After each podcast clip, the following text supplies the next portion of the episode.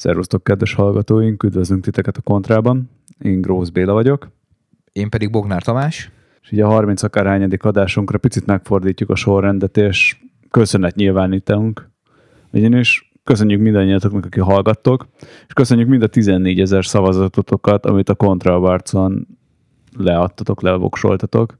Ugyanis őszintén megmondom, én mondtam a Tominak nagy pofával, hogy azért hogy 10 ezer fölötti szavazat lesz, haver, hidd el nekem, hidd el nekem, de ugye amikor most így végén így összenézem azért a szavazatokat, azért picit azért megdöbbenek. És jó érzés, tehát úgy tényleg jó érzés ezt így nézni. Igen, hát én pedig nagyot buktam a fogadásunkkal ugye a számok tekintetében, tehát, de tényleg, tehát, hogy erre álmodni sem mertem volna, tehát már a tízzer fölöttire is azt mondtam, hogy olyan bélás optimizmus, de hát gyakorlatilag majdnem másfélszeresen túl teljesítettétek a, a, a követelményeket, vagy a, a, a jóslatokat. Hiszen mindenki ismer, én vagyok motiváló Béla, demotiváló Béla. Ehhez képest mégis te voltál az optimista ebben a tekintetben. Abszolút. És jó érzés, tényleg jó érzés volt látni, hogy így nyomtátok, kattintgattok, szurkoltatok, mentek előre bringák, aktivizálódtak, és egyre körről körre egyébként így nem az volt, hogy tudjátok feleződtek a szavazatok, ahogy így csökkentek a részvevő bringák, hanem úgy olyan jó konstans maradt. A másik rész az az, hogy most láttunk egy érdekes keresztmetszetet a piacról, amit eddig nem így ilyen mértékben nem nagyon lehetett látni. Amúgy vicces dolgok is voltak benne, hogy mondjuk nem egy speci házi döntő lett, amitől én picit tar- nem az, hogy tartottam, de úgy valahol bennem voltam, hogy ez történik. Én pedig bírtam, hogy az elbájkok egész sokáig jutottak a különböző selejtezőkön keresztül. Elég jó arányal zártak az elbájkok, de hát, mm, azért az látszik túl, hogy túlnyomó rész azért még mindig az országútban van a tömeg, és, és ők vitték azért a szavazatok nagy részét. Igen, és, és jó volt látni, hogy micsoda hitviták alakultak ki a csoportokban a különböző fordulók után, főleg itt a vége felé, ugye, amikor már ilyen 8-4-be meg döntőbe kerülésről volt szó. Kicsit ez, a, ez az alfa kontra amerikai autó és a japán autó kontra európai és ha, hasonló, hasonló viták mentek igazából teljesen értelmetlenül a fórumokon, hiszen ugye itt nem műszaki megoldásokról szavaztatok. Hát meg azok a kérdések, hogy mi alapján jobb ez a bringa, ki mondja meg, hogy jó, profikunak kéne tesztelni, és ők mondjanak meg, nem, nem, nem, srácok, tehát félreértitek. Egy, ki Magyarországon profi, aki hitelesen tud nyilatkozni, aki ült ennyi bringán, és meg tudja neked mondani. Kettő, hát alapból nagyon-nagyon nehéz szarbringát ellétek rakni már. Így 2020-ban, Tomi, most tudsz mondani tényleg szarbringát?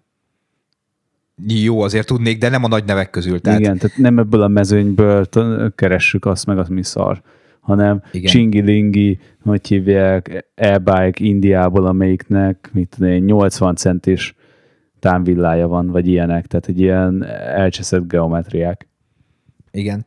Ez, ezért az egyik komment, az pont a kedvencem is volt, van egy, van egy fórumozó, aki kifejezetten gyűlöl engem, főleg a nagy pofám miatt, mondtam neki, hogy le is szarom a véleményét ilyen tekintetben. Lehet, hogy ezért gyűlöl egyébként, de hát én mindig is ilyen voltam. És, és ő mondta, hogy igazából ezeket olyan embereknek kéne odadni, akik ki is tudnák próbálni, és az élversenyzők is élvek, és igazából ugyanazt írtam, mint amit mindig így a bike meg tesztekkel kapcsolatban is mondok, hogy tehát lehet valaki halálprofi versenyző, meg tehet le 1500 wattokat az aszfaltra vagy terepre, hogyha életében kettő-három biciklivel ment összesen, amit ugye a szponzorok adtak. Tehát, hogy baromira nem attól függ egy hiteles vélemény, hogy te mennyire vagy komoly versenyző. Nyilván tudnod kell a bringát azon a limiten használni, amire, amire az való, de abszolút nem az élversenyzők közül kerülnek ki azok, akik, akik hiteles véleményt tudnak ezekről mondani. Nem, meg hát ez egy közönségszavazás volt, és igazából egy játék. Nem voltak versenyek, ezzel szórakoztattuk magunkat. Egyszer, ez jut eszembe, hogy gimiben volt ilyen még angol órán, hiszem 8.-9.ben, hogy ilyen feleletválasztós kérdés, fú, de off topic lesz, Jézusom. És ott volt egy kérdés, hogy elmész egy buliba, mit csinálsz? És akkor ez a talk to the guys, beszélges valakivel, és volt egy olyan, hogy szórakoztasd magad, és akkor így nyilván pubertás fejjel azon gondolkoztam, hogy szórakoztasd magad. Megjelent a Béla-nak a Beavis-es, Beavis-es Butthead feje. yeah. Hoover, hö. Hú, igazából nem is tudom, hogy a hallgatóink hány százaléka nézett még Beavis and Butthead-et. Na hát szerintem a milyenkének, meg ahogy én a magyar kerékpáros populációt ismerem, azért még egy nagy része benne volt ebbe a korosztályba. Igen, mi, mi még inkább a Beavis és Butthead, mint a TikTok generáció vagyunk. Fú, hát én, én ugye a gyereknek föl lett rakva, mert, mert már minden osztálytársának van, és nyilván ugye felügyelet alatt használhatja. Én konkrétan nem is értem a, a létezésének az alapját a TikToknak, tehát hogy Én első hallásra azt hittem, hogy a cukorka. az TikTok. Jó, hát, De a cukorkának több értelme van. De ahogy mondtad, hogy ilyen amerikai autó, VS japán autó, kicsit hasonló vita párbaj alakult ki, ugyanis a Bianchi Ultra XR4, a Trek Super Caliber 9.9 ellen, Monti országúti. Ez volt a végső párosításunk, aminek a végén a Bianchi jött ki győztesnek, úgyhogy szól jár a tabzs, srácok. És azért, hogy ne csak a mi véleményünket halljátok, hanem és így akkor a többetes párharc után nem tudtunk volna hitelesebb szemét meghívni, mint Kusz Mátyást, aki nem más, mint a Bringalannak a termékmenedzsere, és ezáltal a Bianchiért is ő felel, hogy legyen raktáron, illetve hogy ami alkatrészed elrepett, eltört, vagy egyáltalán Bianchinál szokott egyáltalán elromolni alkatrész? Erről majd Matyi tudsz te mesélni. Igen, tudok, sziasztok, szia, sziasztok mindenkinek. Alapvetően egy-két garanciális problémával kell szembesülni, de hát ez így van gyakorlatilag minden gyártónál. Nem gondolom azt, hogy nálunk négy márka van, egyikben sincsen ilyen kiugró érték, hogy sokkal kevesebb vagy sokkal több lenne. Arról meséljél nekem, mert bevallom férfiasan, hogy nem titeket tettelek meg végső győztesnek. Egy, egy problémám van azzal a bicóval a színe, de ezt félrerakom, mert ez ízlés ficamnak is titulálhatjuk. De hogy hogyan sikerült az, hogy szerinted, hogy ahogy ti is írtátok, amúgy mi ez, nekünk ez nem volt meg a fejünkben, hogy első magyar ilyen komolyabb, ilyen tömegszavazás bringás témában, hogy ennyire népszerű lett a Bianchi. Hát kezdjük a színével, mert ahhoz érdemes hozzátenni, hogy ez kérhető ilyen egyedi tavolozza fényezéssel, és akkor olyan színűre csinálják meg neked, amilyenre kéred. Nyilván ennek felára van. Az, hogy miért alakult így a szavazás, egy kicsit nekünk is meglepő volt, mert elég sok erős versenyző volt a mezőnyben. Illetve hát ez egy közönségszavazás, tehát én is számítottam arra, hogy azok a bringák fognak gyorsan előre jutni, amik, amik népszerűek itthon. Itt én főleg a, a specialized bringákra tettem a, a, a saját szavazatomat. De alapvetően örülünk, hogy, hogy az első helyet megnyerte, meg hát igazából talán még az elődöntőben is két Bianchi is benne volt. Akkor már csak azt kellene elmondanod, hogy hány proxiról szavaztál te különböző felhasználó nevekkel. Az összes, az összes mögül. És beállítottuk a kínai szuperszámítógépeket is. De így a több mint 11 ezer szavazatból ugye 64 bicó volt benne, és 10%-kal fölött kapott a Bianchi. Elmeséled egy picit, hogy miről is szól ez a bringa? Tehát pár ilyen részletet, amit tudni illik róla? Persze. A Bianchi-nál, mint minden ö, nagyobb gyártónál, ugyanúgy ö, benne van a kínálatban a normál mezőnyverseny, országúti, az Endurance országúti, ugye a komfortgeometriás, és az Aero országúti. A, az XR4 ugye az Aero országútiknak a csúcsa, abból is ugye három fajta kiszerelés, vagy három szint van a Bianchi-nál, és ugye az XR4-jel mennek gyakorlatilag a, a Jumbo Visma csapat tagjai, annak egyelőre a, normál fékes változatával, ugye itt a szavazásban most a diszkes volt benne, az is ugye, ha technikai részletekre vagytok kíváncsiak, akkor ugye ez egy főként high modulus karbonból készülő váz, természetesen a legújabb modern szabványokkal van szerelve, tehát elő hátul 12-es átütős flat mountos fékekkel van, ugye azokkal jön, illetve hát ami nagyon fontos, hogy úgy oldották meg a, a teljes belső bovdenezést a fékeknél és a váltóknál is, hogy nem kell nagyon mechanikai zseninek lenni, hogy ezt a bringát bárki összerakja, tehát szervizbe is mi viszonylag sok ilyet szerelünk, és hát nem olyan, mint az első generációs vengék mondjuk. Amivel meg lehetett egy szervizes kollégát lepni úgy, hogy egy egész napot el tudott majolni. Így van, bár hozzá kell tenni ugye, hogy itt a, az első kormányban való bovden elvezetést, az mechanikus szetteknél nem ajánlják, nem mondom, hogy lehetetlen megcsinálni, de, de nem lesz jó ugyanúgy, ahogy a Wenger esetében se, lett, se volt jó, mert ugye annyira kis íven törnek a kábelek, hogy még ha egy rövid időre is össze lehet hozni, hogy jól működjön, akkor nagyon gyorsan kikopik a kis szilikoncső belül, és az pontatlan meg, meg rosszá teszi a váltást.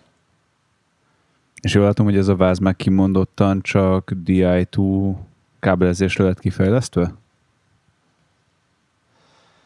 Hát alapvetően igen, bár hozzáteszem, hogy, hogy ugye az XR4-nek a normálfékes változatából fejlődött tovább ez a, ez a bringa. Ugye annyiban, annyi a nagy változtatás az XR4 normálfékes változatához képest, hogy ahhoz, hogy el tudják vezetni a bovdent, ugye felül 1,1-ös a, a homlokcső, vagy a fejcsapágy, nem csak alul, hogy uh, ugye beleférjen a, a hidraulika kábel, meg a DI2 kábel, én szerettem volna, vagy jó lett volna egy olyan opció, hogy, hogy teljesen uh, ilyen kábelvezetők nélküli kialakítás, és akkor csak DL2 kompatibilis, de azt mondták, hogy ezt nem akarták meglépni.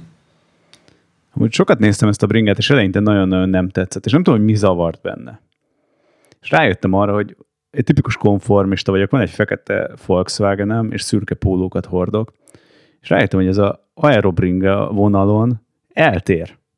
Tehát, hogyha berakom a, leveszem a feliratokat, akkor máshogy néz ki, mint a Tarmak, máshogy néz ki, mint a Villier, mint a Scott. Mindenkinek valahogy ezek a semi-aero országútig teljes integrálással nagyon-nagyon egy kaptafára mennek, és hogyha leveszed a színt, meg a márkát, akkor van egy egyedi kialakítás ennek a váznak, amivel mondjuk hasonlít picit jobban a Track Madonra, amivel kijön ebből a nagyon standardizált iparból. Egyetértek, tehát én még, hogyha azt mondom, hogy a, a bármelyik Biankit megnézem, főként igazából a felső kategóriát, akkor hát nem úgy, mint a régen a Pinarello dogmát, hogy meg lehetett ismerni a kis hullámos első villájáról, de azért alapvetően felismerhető vonalaik vannak. Én szépség tekintetében amúgy is egy ilyen konformista vagyok, tehát szeretem az ilyen hagyományos építési vázakat, nem annyira ejtett felsőcsővel, meg, meg nekem van jelenleg is acélbringám, úgyhogy én alapvetően inkább ilyen régi stíluspárti vagyok. Az X4 az amúgy hasonló, és ami érdekes, hogy nagyon sokan a csapatból mondták, hogy ugye használhatnának ők is specialissimát, az ugye a könnyebb bringa, amit elvileg mászásra tervezett a Bianchi, de mondták, hogy, hogy még mászásra is inkább az X-nél használják, mert hogy annyira jó lett a bringának a geometriája, meg annyira merev oldalirányban is. De akkor térjünk rá a tájra. Mennyiből jön ki egy ilyen fullos XR4? Hát mely, melyik konfigurációt szeretnéd? A csúcsot. A csúcsot? Hát figyelj, azt meg kell néznem, mert uh, alapvetően azt, azt nem nagyon nem nagyon szokták kérdezni, keresni. Jelenleg, amúgy nem ez a legdrágább ring a Bianchi-nál, de jelenleg a Super Record EPS-sel, tehát egy elektromos Super Recordra és Fulcrum Windel a legdrágább a, a gyári konfiguráció, ez 3 millió 865 ezer forint. Érdekes nézni azért itt a termékkínálatát a Bianchi-nak, hogy gyakorlatilag áttértek, egy olasz márka áttér kampanyolóról Redre, meg Shimano szettekre, és most akkor coming out mert nekem az egyik legjobb szettem annó egy karbon tízsebességes kórusz volt, és az akkor maga idejében mindent vert. A Shimano-t, Srambot, meg körökkel. De hát akkor itt véget ért egy korszak, nem?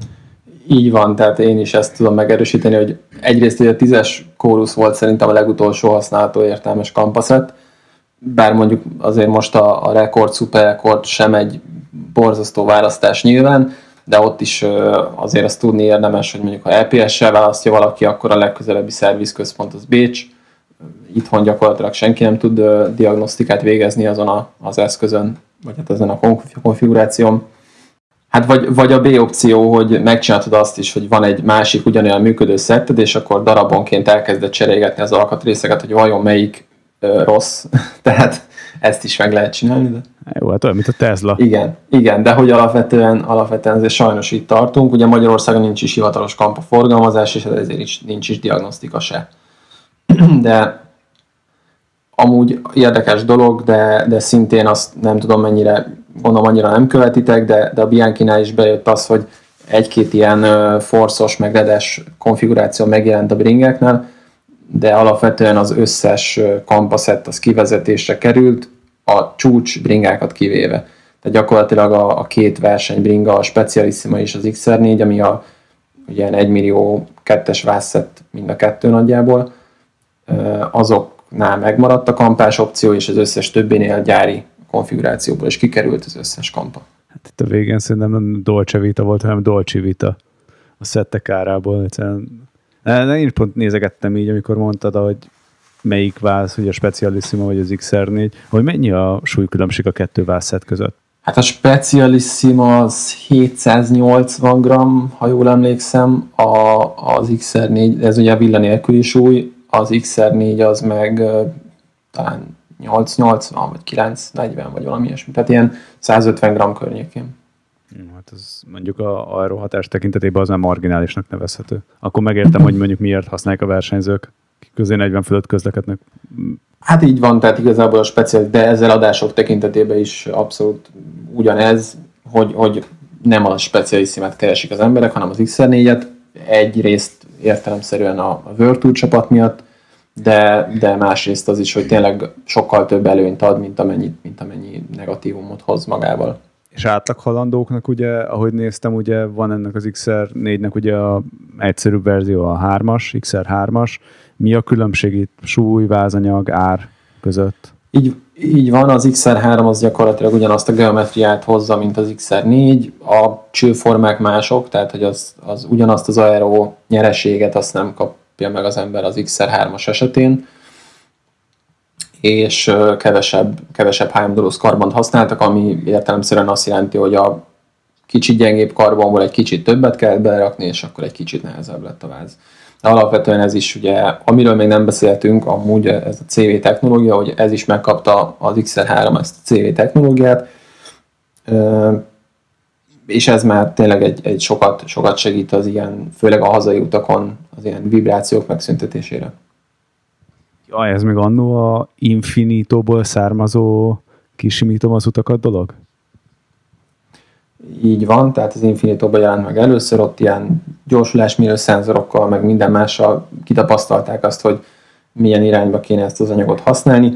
Ez ugye alapvetően én kérdeztem a, a fővezető mérnököt, hogy mégis ezt hogy kéne elképzelni, hogy hogy tudjuk átadni a vásárlóknak, hogy mi, mi az értelme ennek a CV technológiának, meg hogy egy próbáljuk meg elmagyarázni az embereknek, hogy tényleg ez hogy működik. És hát igazából mondta, hogy ezt így nagyon nehéz átadni, mert ez gyakorlatilag a léjában rejlő titok, vagy léjában rejlő hiba, vagy nem hiba, hanem léjában rejlő fejlesztés, amit, amit gyakorlatilag nem adhatnak ki a kezükből, tehát van egy nagyon nagy terv dokumentáció, ami tartalmazza, ez igazából a, a gyanta rétegek közötti hát nem, nem egy karbonszövet, hanem ez egy speciális szövet, ami, ami segít abban, hogy a vibrációk azok eltűnjenek. És akkor az igazság pillanata, hol készül ez a gyönyörű olasz váz? Hát Tájvanon. Hát hol máshol. És akkor azt mondod, hogy még senki nem lopta el kémkedés alatt ezt a technológiát? Hát igazából egyrészt igen és nem, mert hogy, hogy nyilván ott a léjepot azt át kell adniuk, de ami viszont nem használható, az maga az alapanyag. Tehát ugye ez, ez nem csak a, a léjában rejlő kidolgozási vagy fejlesztési minőség, hanem, hanem itt magát az anyagot is, ezt Amerikából szállítják át Tájvára, repülő, mínusz ilyen 245-250 fokon, hát hogy ez egy már maga az az alapanyagnak a szállítása is egy nagyon-nagyon jelentős költség a, a vázak előállításában. Akkor játszunk egy Mythbusters-t is. Azért, mert valamilyen váz Bianchi-nak néz ki, Kínából jön, attól még nem lesz egy eredeti Bianchi, és nem lesz benne meg ugyanez a technológia, hiszen ez a, az alapanyag olyan drága, mint hogyha heroin terítenénk szét az asztalon, nem lehet csak úgy ellopni belőle mondjuk 200 négyzetmétert, anélkül, hogy valaki észrevenné.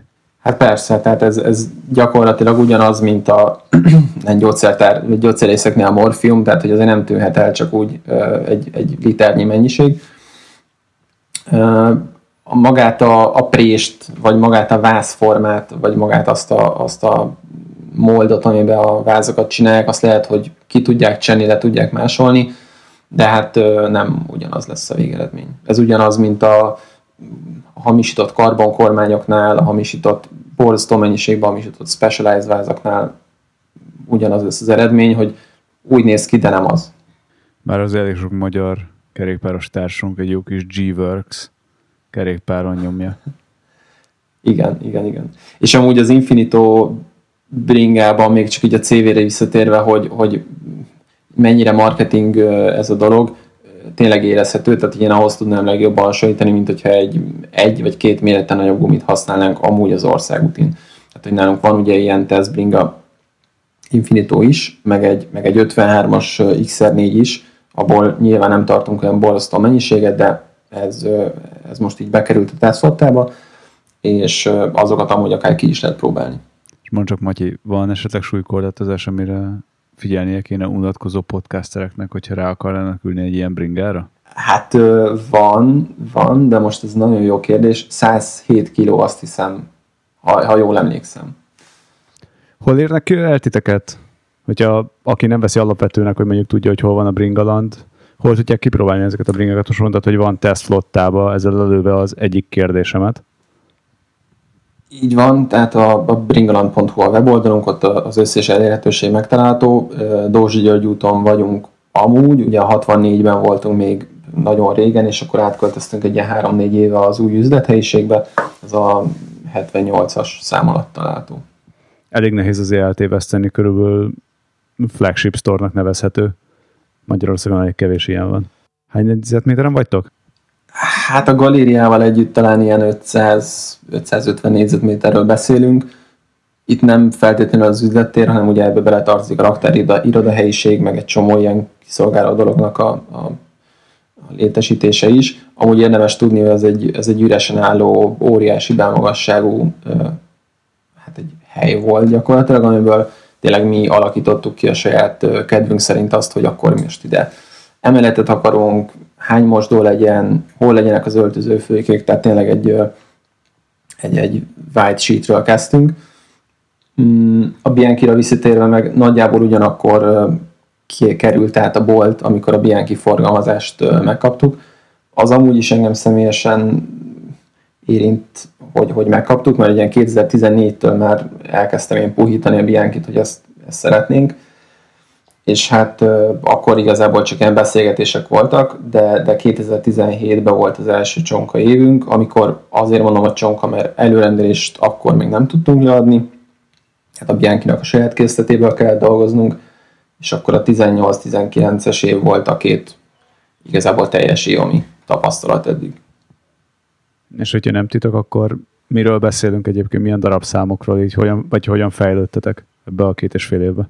Hát konkrét darabszámokat azt már csak azért sem tudok, mert hogy, mert nem, nem csinálok ilyen statisztikákat, vagy ha igen, akkor meg nem jegyzem meg, tehát Excelből, Excelből Excelből dolgozok, és ott csak másolgatok, kopizok, nem nagyon jegyzek meg számokat, de jó, jó fejlődési ütem van, sőt, tehát igazából a, az idei év az azt mondjuk, hogy minden várakozásunkat felülmúlja, hát főleg azért, mert ugye egy hónapja, amikor ugye bejött a koronavírus karantén, akkor még gyakorlatilag szerintem minden más bringaboltossal együtt arra készültünk, hogy létszámcsökkentés, vagy részmunkaidős foglalkoztatás, meg ugye nem is lehettünk nyitva gyakorlatilag csak három óráig.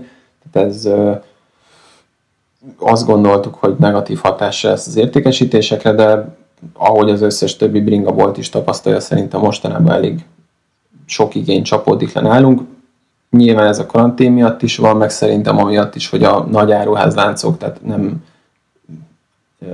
dédelgetem magam álmokba, hogy óriásit fejlődünk most itt egy hónap alatt, hanem hogy a Decathlon, Hervis, Intersport azok bezártak. De azért arról még szerintem nem kellene beszélnünk, hogy a Decathlonnak és a Bringalandnak a Bianchi-val egy és ugyanaz lenne a vásárlók közönsége. Vagy mit gondolsz?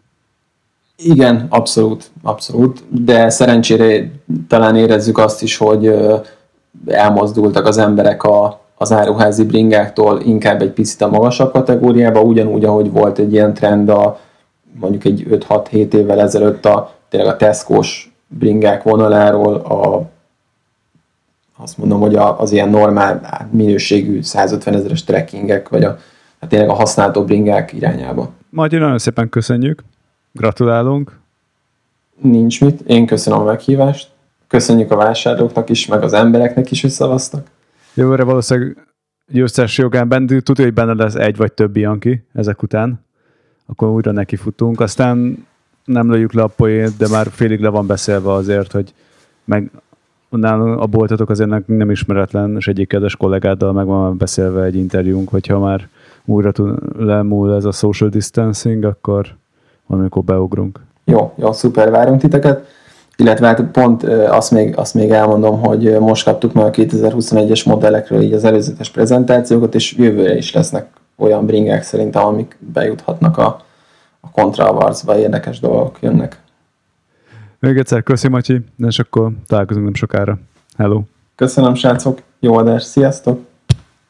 De hogyha mennyit országút tisztunk, akkor térjünk át a múlt hét egyik ilyen nagyobb eseményére, termék megjelenésére. A Cannondale új scalpelje jelent meg, és be kell valljam, hogy 2001-ben jelent meg az első scalpel, akkor még a Siemens Cannondale ilyen csapat színeibe, és annyira egy ilyen álombringa volt, aluváz, karbon, ilyen forgáspont nélküli softail, hogy pff, nem is tudom, tehát akkor az én adtam volna oda a félvesémet. De nagyon-nagyon sok dolog történt ebbe az elmúlt 19 évben. Igen, és igazából akkoriban emlékszem, hogy ugyanúgy a fotel fórumozók mondták, hogy hát ugye nem volt forgáspont alul, hanem egy megcsavart karbon láncvilla volt igazából, ami ugye ellátta az alsó forgáspontnak a, a helyettesítését, és mondták, hogy hát ezek el fognak törni, meg minden, és gyakorlatilag a mai napig találsz olyan eladó gépet ezek közül, amiben él ez a rendszer még mindig. Oké, nem is voltak ilyen 10 centi utak hátul, most nem tudnám zsebből megmondani, de szerintem ilyen, hát ilyen 6, 8 maximum. Igen, igen, Tehát ilyen, ilyen elég minimál volt a rugózása, de hát ugye XC kategóriába jött ki, ahol akkoriban még Hát sőt, nagyon sokáig húzódott az, hogy XC-be igazából azt mondják a versenyzők, hogy inkább egy fulli, mint egy merevváz. Úgyhogy, úgyhogy ennek előfutára volt ugye a Scalpel. De ami miatt igazán érdekes most ennek az új Scalpelnek a bemutatója, egyrészt én, én imádom a Cannondale, tehát hogy tényleg ilyen, ilyen mai, napig, mai napig követem, és, és baromira kéne is egy Cannondale nyilván, csak olyan árakban vannak már, ami, ami, ami itthon nem indokolható meg épésszel. Viszont a szép Andrésnek nagy... üzentet biztos. Igen, igen, igen, hogy egyébként elfogadnék egy, de, de pont itt jön majd a problémám, hogy tehát abban a kategóriában, amiben én Canondale szeretnék, nincs már lefty. És ez nekem egy nagyon nagy szívfájdalmam, de még kicsit visszakanyarodok a Scalperre. Tehát nekem az tehát a Scalpel addig tetszett igazán, amíg 2017-ben nem mutatták be a Scalpel esit, ami ugye egy kicsit kicsit laposabb fejcsőszöggel rendelkező bringa volt, mert ugye optimalizálták a, az egyre durvuló világkupa pályákhoz a bringát, ami tényleg, tehát ha nagyon meredek ösvényen mentél lefelé aránylag gyorsan, akkor jobb lett a bringa, mint az elődje volt, csak ez mondjuk egy átlagember bringá, bringázásának az egy százalékát sem teszi ki. Tehát összességében akkor le is írtam a tesztben, hogy nekem kevésbé tetszik az új Scalper esi, mert sokkal agilisebb volt az előtte levő Scalper, tehát hogy nekem ez egy kicsit már, már akkor mondjuk úgy, hogy nem annyira tetszett. Persze nyilván elfogadtam volna, most viszont csak a scalpel kategóriában és az FSI kategóriában marad meg a lefty, ugyanis nincs már sehol, tehát nincs már a Habitnél, nincsenek hosszú rugó utas leftik, 100 mm, ugye kijött tavaly a lefty ocsó teló, ugye 100-as úttal, és gyakorlatilag csak az van már a kínálatban, tehát eltűnt az összes többi 126, 130, 140, 160 mozgó verzió, ami, ami szintén egy nagy, nagy szívfájdalmam. De az ocsó, ocsó az messze van az ocsótól. Ugye? Hát az ócsótól, sőt, tehát a leftik mindig is messze álltak az ócsótól, de brutálisan jók voltak, és szerintem kanyarodjunk is egy kicsit ebbe vissza az elejére, úgyhogy most aki nem nagyon szereti a tech dolgokat, az valószínűleg eret fog vágni, de egy kicsit beszéljünk a lefty storyról. Hát igen, a lefty story az nem is leftivel kezdődik, ugye, hanem headshock-szal. Igen, hát a Fettivel igazából, ugye, ami a headshock villa volt. Tehát 2000-ben jött ki az első lefty, Sokkal korábban indul a történet, 1992-ben jött ki a Fetti nevű villa, akkor még 50 mm-es úttal, gyakorlatilag egy baromi nagy átmérőjű, mondjuk ma már ez annyira nem tűnik nagynak, mert ha jól tudom, másfél szól volt az akkori fejcső átmérő, amiben ugye beszerelték a rugózó részét a villának, mert ugye a régi teleszkópokkal az volt a probléma, hogy rugalmas volt a fékezés rajta. Ugye először kantifék, aztán ugye véfék, mindegyik nyitogatta a fékkonzolokat, nem voltak igazán merevek a villák, és a Fetti az igazából alul egy merev villa volt, és a villanyagba volt beleintegrálva a rugózás, ami ugye először 50 milli volt, aztán egész 80 mm-ig elmentek, de itt megszorult a történet, tehát 80 mm-nél technikailag nem lehetett többet belerakni a rendszerbe, és, és hát ugye ezek a fetti villák már akkor is álomnak számítottak, hát ugye tinkerék mentek vele, meg, meg az annak, abban az időkben az élversenyzők, tehát Magyarországon nem is tudom, mikor láttam először fetti villát, annyira hát, ritka volt. Szerintem Melcs Andrisnak volt egyébként a KAD 3-asa. Igen, igen, igen, igen. És Igen, ugye főleg az... Volt neki egy fekete citromsárga KAD 3 meg volt egy kék-fehér, ami csapatfestésű volt. Szerintem az a kék-fehér az a majdnem, hogy minden idők legszebb Canon délje egyébként, már így festésre is, meg... Át a piros-sárga a klasszik. Igen, de nekem valahogy a kék-fehér éget be így, mint ilyen nagy, nagy vágyak tárgya. És ugye annak idején azért főleg arra helyezték a hangsúlyt, hogy ilyen örök élet meg egy nap legyen valami. Például ugye olyan koda csapágy volt, egy ilyen ABEC 3-as csapágyjal volt egy koda fejcsapágy a bringában, ami, ami ilyen aircraft quality volt, tehát ilyen tehát a legmagasabb kívánalmaknak is megfelelt, soha nem kellett utánállítani, vagy cserélni, vagy ilyenek. Tehát ma, ma, amiket látok, hogy miket szerelünk be több milliós biciklibe kormánycsapágy néven, tehát azoktól most sírhatnékon van ehhez képest. De hát igen, akkor még kicsit más volt az R&D részlegnek a, a terve, és talán annyira nem ütötte a fejüket a sales osztály, meg a finance. 92-ben indultak a Fettivel, és 1996-ban kezdtek hosszú rugót felé kacsingatni, akkor jött ki a Moto 120-as villa, ami ugye a Super V 4000 DH névre hallgatott Missinek a versenygépe, azt hiszem abban debütált, ami egy dupla vállas USD villa volt, tehát egy fejre fordított teló volt, de ugye itt minden hátránya benne volt a teleszkópnak, tehát ezek a sok simmering, meg a rugalmasság, meg minden, tehát, tehát igazából ugye ott próbálkoztak azzal, hogy hosszabb rugóút legyen a bringába, de a, a FETTI, tehát a villanyagba épített rendszer már nem volt működőképes. Ugye ez a, ez a Moto 120, ez egy ilyen brutálisan állítható villa volt, tehát hogy előfeszítés, csillapítás, kompresszió, az olaj viszkozitását lehetett benne állítani, és lehetett a fejcsőszögét állítani a kerékpáron a, villá, a villán keresztül, tehát hogy gyakorlatilag ma sincs ilyen megoldás, mint ami akkor abba benne volt, és még volt egy ilyen fly dial tekerőgomb is a tetején, amivel egy csomó mindent meg lehetett oldani, tehát nem kellett szétszedni a villát. Tehát akkoriban az a, az a bringa olyan összegbe került, amit, amit így elképzelni sem lehetett a hazai nagyjából 100 forintos fizetések mellett. Aztán rájöttek, hogy ez, ez tévút, és 98-ban kihozták a Moto FR-t, ami egy igen érdekes villa volt, ugyanis abban gyakorlatilag két headshock villa volt beleszerelve, ilyen 100-100 mm-es rugóúttal, és ugye a Fetti villában volt 88 darab tűgörgős csapágy, ebben 176 volt, hiszen volt benne két oldal, tehát ha valaki nem tartotta karban a villáját, amikor így széthúzta ezt a rendszert, akkor így szétgurult ez a 176 darab görgő, mert igazából ezek zsírral voltak beleragazgatva ugye a belső részbe, és ugye amikor a zsírt már régen kimosta az idő, akkor ezek így kihullottak az alján, és volt úgy, hogy két órán keresztül, keresztül keresgélted ezeket a garázsban.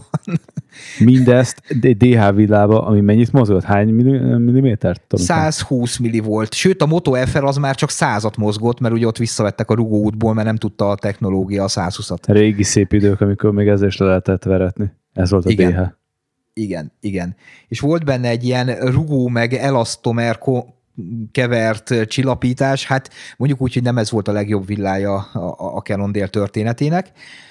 És ami a legviccesebb, hogy hogy született meg a Lefty villa. Ugye sokan röhögnek rajta, hogy félbevágták a villát. És gyakorlatilag igen, tehát a szerelők gyakorlatilag a Moto FR villának levágták az egyik felét, majd aszkariztak vele a, a cég parkolójában, és igazából kiderült, hogy basszus, ez a villa elég merev ahhoz, hogy egy lábbal is üzemeljen, és nyilván hát innen kezdődött egy fejlesztési folyamat, tehát nem úgy történt a dolog, hogy akkor a, a flexelési nyomokat eltüntették lekerekítéssel, és készen állt a villa, de, de igazából így indult el a, a leftinek a története, és ha valakinek mondjuk nem, nem ismerős az, hogy mi ez a lefti villa, akkor googlizon rá, vagy lehet, hogy berakjuk majd a cikkbe a linket. Sose rakjuk egy... be, Tomi, sose Igen. rakjuk be. Mindig mondjuk, hogy berakjuk, de sose rakjuk be. Igen, igen, igen.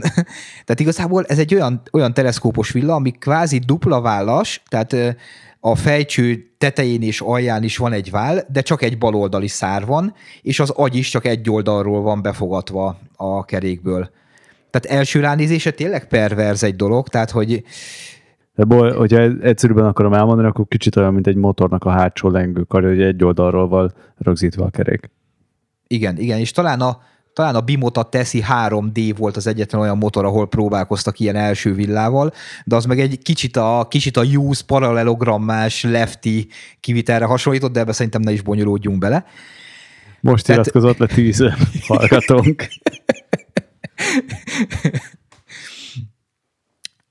Szóval ugye megcsinálták, megcsinálták az első lefty villákat, és rögtön az első Seaotter Classicen, ahol bemutatták, Brian Lopez dual slalomban megnyerte vele a versenyt, amivel ugye mindenki azt mondta, hogy nem lehet olyan merev egy szár, mint amilyen kettő, és ugye ezt bebizonyították a tesztekben, hogy a lefti mindent levert torziós merevségben is, oldalirányú merevségben is, annak idején is, meg szerintem a mai napig is, nyilván kellett hozzá spéci agy, kellett hozzá egy ilyen sokszögletű becsúszószár, hiszen egyébként elfordulna maga a cucc, és ugye ezek a becsúszószárak, ezek nagyon sok apró görgőn mozognak föl le, ezért is van ilyen hihetetlenül puha mozgása, tehát a, ha valaki nem próbált még leftit, az első tudja képzelni, hogy mennyire, mennyire lineárisan és szépen mozog egy lefti villa.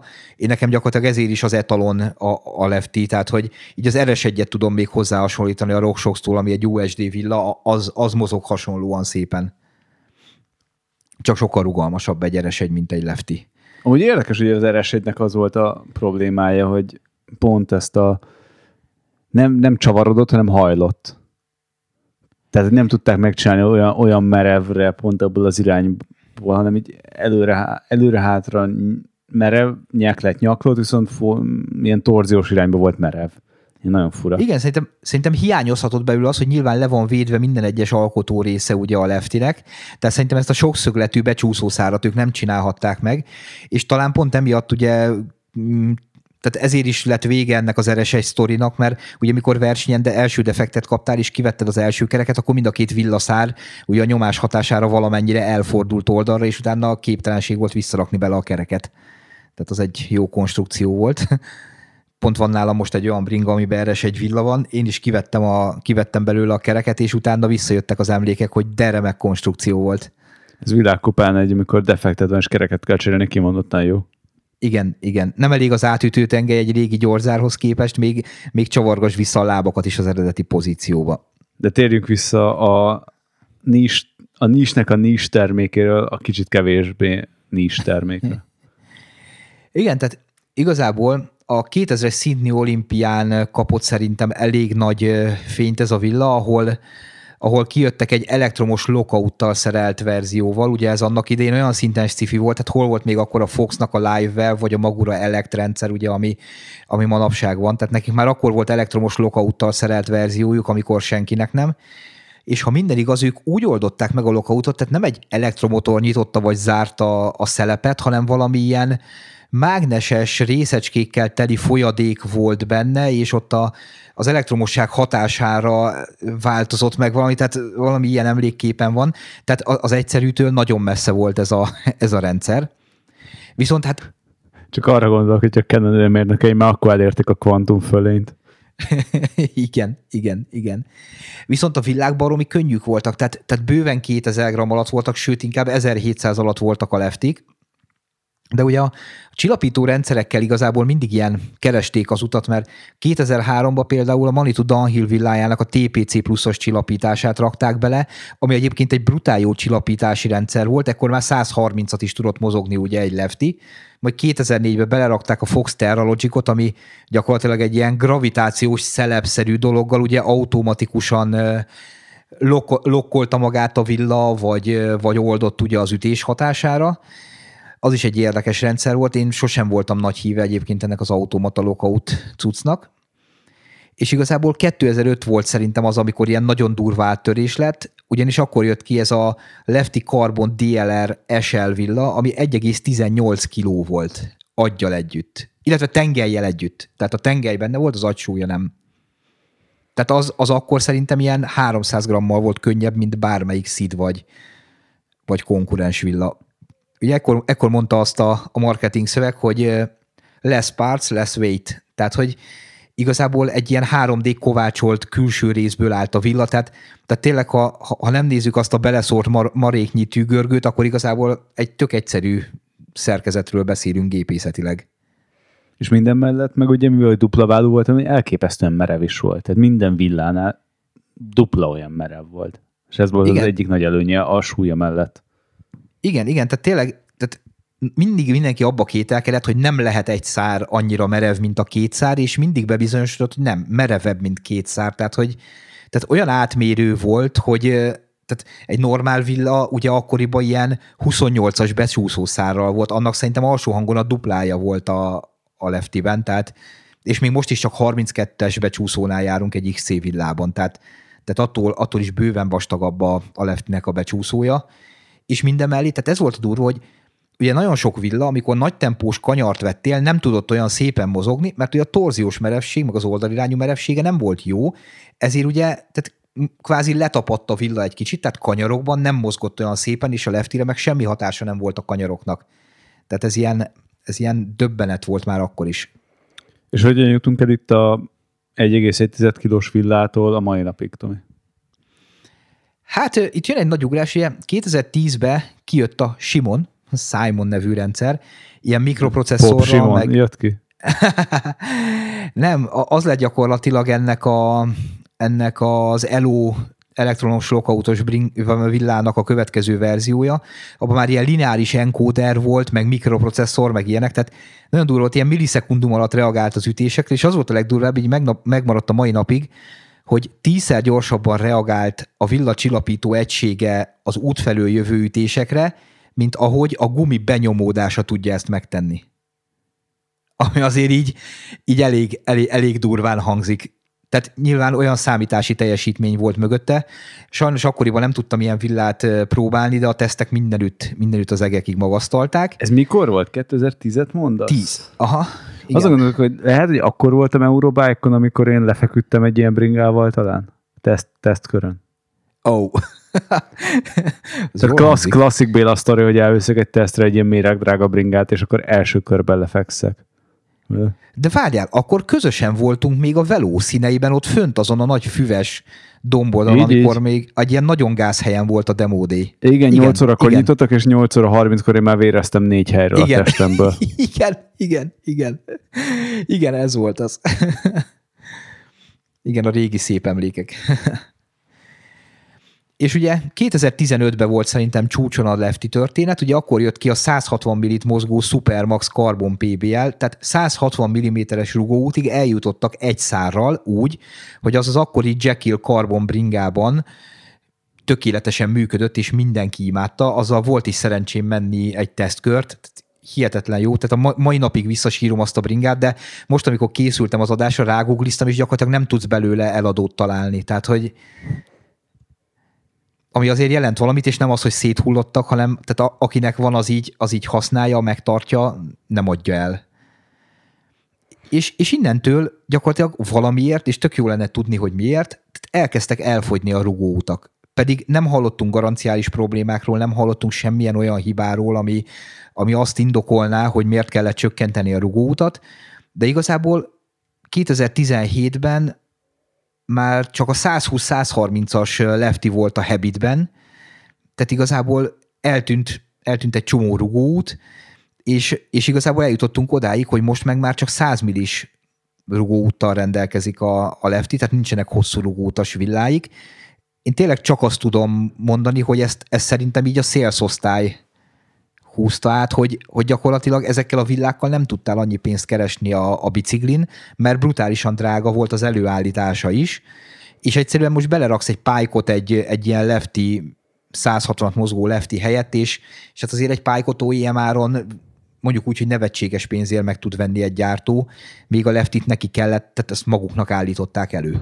Hát és ami, ami ebben szar, hogy a Cannondale-nek a lefty meg a Hedgehogs annyira hozzátartozott az identitásához. Tehát ez volt kvázi a brand image, hogy fél oldalú villa volt. És annyi, Igen. akkorát elveszített ebből a Cannondale. Kicsit, hogyha megszüntetnék még a keddet, tehát a alumínium országútit, akkor tudnának tényleg így magukra földet hinteni.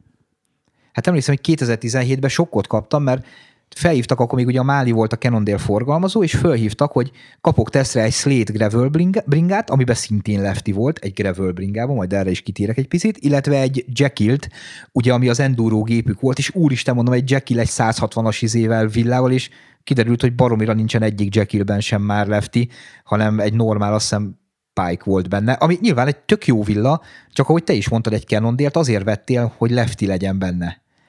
És és igazából tök jó volt a bicikli, meg minden, nekem ott így elvesztette a Jackie azt a varázsát, amit, amit leftivel nyújtott, és a slate pedig először éreztem azt, amit nagyon sokan beleideologizáltak a, a lefti világba, hogy elhúz egy kicsit egy irányba, hiszen egyik oldalon van a súly. Ez ugye a Slate, egy csúcsmodellt kaptam a Slate-ből, amiben ilyen pillekönnyű hologram karbonkerekek voltak, és szerintem, tehát mit tudom, ez az első kerék gumival együtt nem lehetett szerintem ilyen 800 g környéke, és ott tényleg, tényleg éreztem egy kicsit azt, hogy, hogy így mindig fordítani akarja a kormányt a, a villa, de igazából tehát azt is azonnal elraktam volna magamnak azt a gépet. Tehát a Slate ugye megelőzte a maga idejét, tehát az az er, első generációs gravel bringák egyike volt, féloldalas, ugye villa, tehát leftivel mi van, egy egy, egy tányér volt rajta talán már akkor? Igen, az már egy tányéros volt, igen, igen, ha jól emlékszem, egy tányéros de valahogy, volt. De valahogy akkor még nem, nem csapódott be ennyire a gravel, mint most, az volt 2016. 17, 17 16, volt, 17. de tényleg nem néztem meg a cikket, de talán még nem is gravel bike-ként hivatkozok rá, mert szerintem nem volt még a köztudatban a gravel bike. És érdekes, hogy a Slate-et ugye meg is szüntette a Cannondale például. Igen, hát mert igazából azzal tehát így majdnem újra feltalálták a mountain bike-ot, tehát pont ezen röhögtünk még a Kázvér Viktor barátommal, aki ugye szintén nagy, nagy Cannondale fan, meg szerintem mai, mai napig van neki Cannondale-je, hogy, hogy igazából kaptál újra egy ilyen F800 Cannondale-t egy 29-es kerékkel, vékonyabb gumival. Tehát, tehát az kicsit, kicsit egy ilyen, egy ilyen 2000-es évek elejé cross-country bringára hasonlított, nyilván keskenyebb gumikkal. Igen, és tényleg ez a legfeljebb ebbe az új Cannondale megjelenésbe, hogy amúgy jó a bringa, biztos tök fasza. Nekem van problémám azzal, hogy már mindegyik fejtső olyan, le, olyan lapos lesz, hogy gyakorlatilag milyen chopper bringaként érzed. Tehát, hogyha nem csapatod neki 50-nel lefelé, akkor értelmezhetetlen technikás ösvényen lefelé jövő már nem olyan jók ezek a bringek, nem lehetnek olyan jók, nem olyan precíz az irányítóságuk, mint régen volt és elveszíti az identitását, és minden ilyen nagyon standard lesz. Igen, tehát, tehát tényleg ma most így hülyén hangzik, főleg tőlem, de, de egyedül a scalpel az, amire rákívánok most a Montis kínálatból, mert az még leftivel van.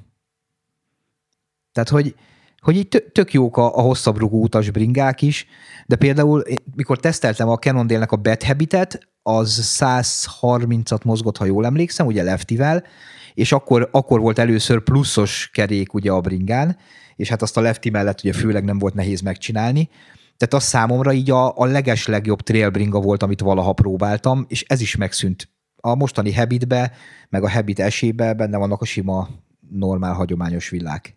Tehát úgy már, tehát tök jó bringa, de nem vágyok már rá. Tehát. Fura ezt így mondani, mert nyilván egyébként meg, hogy használják, hogy Nesze itt van, akkor így örömmel bicikliznék vele, mint bármelyik saját biciklimmel, amiben ugyanúgy dupla válas villa volt, de, de mégis, tehát olyan, mint egy Ferrari, hogy, hogy, így, hogy így vágysz rá, mert, mert biztos vannak hátrányai, de rohadt jó. Szóval akkor most igazából közösen sírunk, Tomi, nem? Igen, régen minden jobb volt, ahogy szokták mondani. Régen minden jobb volt. De behoztad ezt, a újra feltáltuk a Monti vonalat, ez ütötte meg a fülemet. Nem hittem olyan, tudunk ilyen szép átmentet varázsolni akaratlanul a két téma között, de ugye a Speci meg kihozta az új Diverge-et, ami a... Hát... Hogyha maradok a nagy eredeti gravel bringa, akkor a ténylegesen tömeg gravel piacon eladott, vagy amit most gravel bringának titulálunk, az akkor tényleg a specinél a Diverge. Igen. Tehát kicsit most így nyilván sarkos a, a megfogalmazás, de, de kicsit ne, nekem jobban hasonlít John Tomek 92-es XC Montiához, amiben ugye hajlított kormány volt még, mint amennyire a fejemben élő gravel bike képhez hasonlít. És ezt annak ellenére, hogy ez most az, amelyik gyakorlatilag a teljes gravel bringának a, a non plus ultrája. Karbon mindenhol, ide ezt rakod el, azt rakod el, és nem is a csúcsmodellről akarunk beszélni, mert szerintem az biztos jó bicóba egyébként, és biztos for sokan fogják szeretni. Nekem ennél egy sokkal mainstreamebb modell ütötte meg a szememet, ami valahogy elég, valahogy mindig az élet egy kö, ciklus. Gyerekként beszarsz, aztán 90 évesként is beszarsz megint, tehát valahol ez jön mindig elő. De megcsinálták az alumínium verzióját a Diverge-nek, egyenes kormányjal, amiben gyakorlatilag 42 mm-es gumik férnek bele. Mire Akkor emlékezhet ez? Hát a, annak idején a Skinny Jimmy Light, Fast Fred Light párossal való XC maratonozáshoz. Igen, vásároltam magadnak egy 2004-es uh, alumínium bringát merev villával. Egy alumínium, egy Magellán, mi volt? Az Hydra. Így, igen, így. Igen. Jó, most ez megint csak sarkos azért ahhoz hasonlítani, de valójában igen. Tehát újra feltaláltuk a mountain bike-ot, illetve újra feltalálta a Specialized a mountain bike-ot. Rájöttünk arra, úgy három-négy év kísérletezés után Gravelen, hogy amúgy ez a hajtott kormány jó-jó buli, hogyha gyorsabban kell menni, de hogy terepen azért nem az az igazság 40, nem az igazi 42 centivel abban a kész pozícióban kapaszkodni a kormányban, hanem azért kell a széles kormány.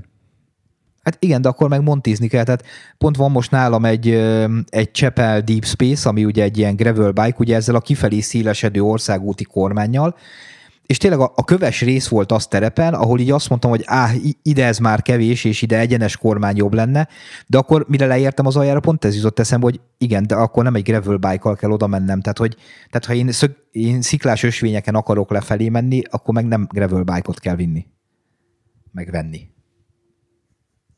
Meg azon gondolkoztam, hogy tehát mi a felhasználási igény, tehát ha egyenes kormányon használjuk, akkor mountain bike vagy ugye a cinikus a felszereltségben az, hogy merev villa, és leengedhető nyerekcső van benne, ami teljesen teljes képzavar amúgy az egészben, és a leengedhető nyerekcső mellé még tudsz egyébként felrakni magadnak ö, táskákat a első villára. Szóval ilyen hogy megint csak ott vagyunk, mint az előző interjúnkban, amit a Tomival mondtunk, hogy amikor belerendeltem mindent, a dupla bacon, tripla sajt, dupla jalapeno és még a, rákértem egy adag céklaszószt is a hamburgeremre. Tehát hogy, hogy tudunk minél többet belerakni. De hogy a Igazából... terepre, a, kicsit a cross-tracking kategória ez most már. Igen. És ebbe a dropper is, tehát nekem, nekem gravel bike-ba a dropper post, ez a teljesen felesleges dolog, tehát nem tudsz olyan, tehát normál használatban egy gravel bike nem mész olyan meredek részen, ahol egy dropper postnak értelme van.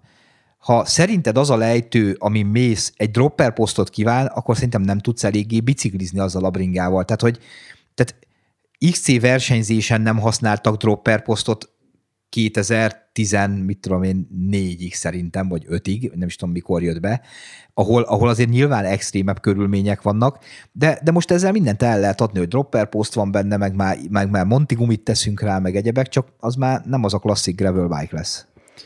És az a vicces, hogy ugye arról beszélünk, hogy 42 mm-es gumi van ebbe a bicóban.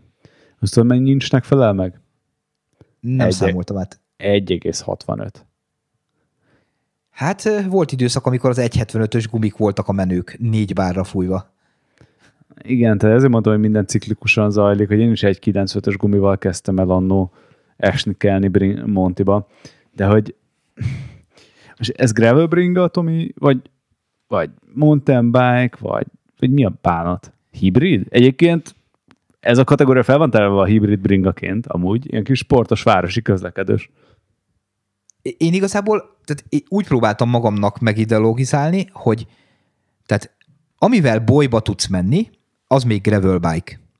Tehát amin még hajlított kormány van, még ha kifelé hajló is a széle, az még gravel bike, de ha egyenes kormány van benne, ugye azzal nyilván megölnek egy mezőnyben való tekeréskor, az már nekem az a mountain bike kategória. Ja, ez kicsit olyan, mint hogy van a techno, rock és a jazz, ez a, meg a klasszikus, ez a négy zenei kategória, ugye? Igen. Szóval nem értem, hogy igazából milyen irányba megy ez az egész. Tehát, hogy bikepacking tök vicces, de erre vannak CSR számok. Tehát kicsit el akarunk nevezni minden bringát valaminek, akarunk minden bringát külön kategóriába besorolni, de hogy ez egy, vagy egy fitness bringa, vagy egyébként egy nagyon szar mountain bike. Szerintem kicsit úgy érzem, ugye volt egy időszak, amikor elmentünk a rugóutakba, tehát volt 90 millisünk, volt 100 millisünk, 110, meg 120, meg 130, meg 140, és mindegyiknek adtunk valami külön kategória, lehet, hogy XC maraton, all mountain, trail, enduro, stb.